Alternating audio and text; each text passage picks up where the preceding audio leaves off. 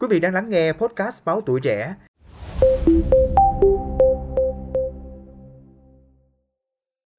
Thưa quý vị thính giả, trong cơm có chứa nhiều dinh dưỡng lớn, giúp cung cấp cho cơ thể nguồn năng lượng dồi dào để duy trì tốt các hoạt động hàng ngày. Cũng bởi điều này, khá nhiều người cảm thấy lo ngại vì việc ăn cơm nhiều có béo, có bị tiểu đường không? Vậy thực hư ăn cơm nhiều có béo không? Hãy cùng tìm hiểu trong số podcast Sức khỏe của bạn ngày hôm nay. Các bác sĩ cho biết đối với các loại bệnh béo phì, tiểu đường đều có thể sử dụng được gạo cơm vì chúng chứa nhiều chất dinh dưỡng quan trọng cho cơ thể.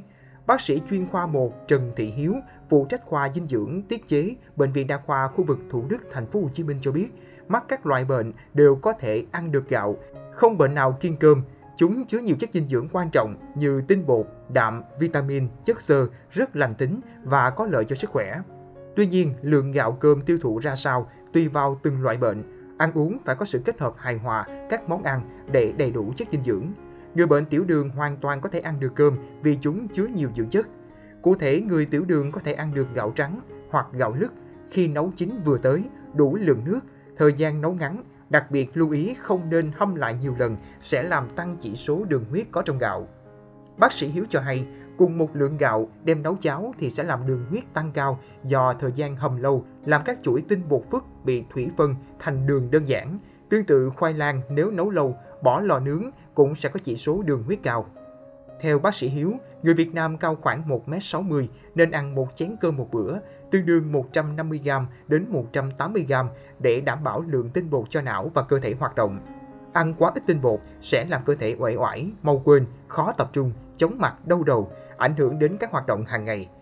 Mỗi người nên dùng lượng cơm trung bình từ ba trăm năm mươi gam đến bốn trăm gam cơm mỗi ngày. Chế độ ăn này có thể áp dụng đối với người tiểu đường hoặc những người trên ba mươi tuổi dư cân hay béo bụng.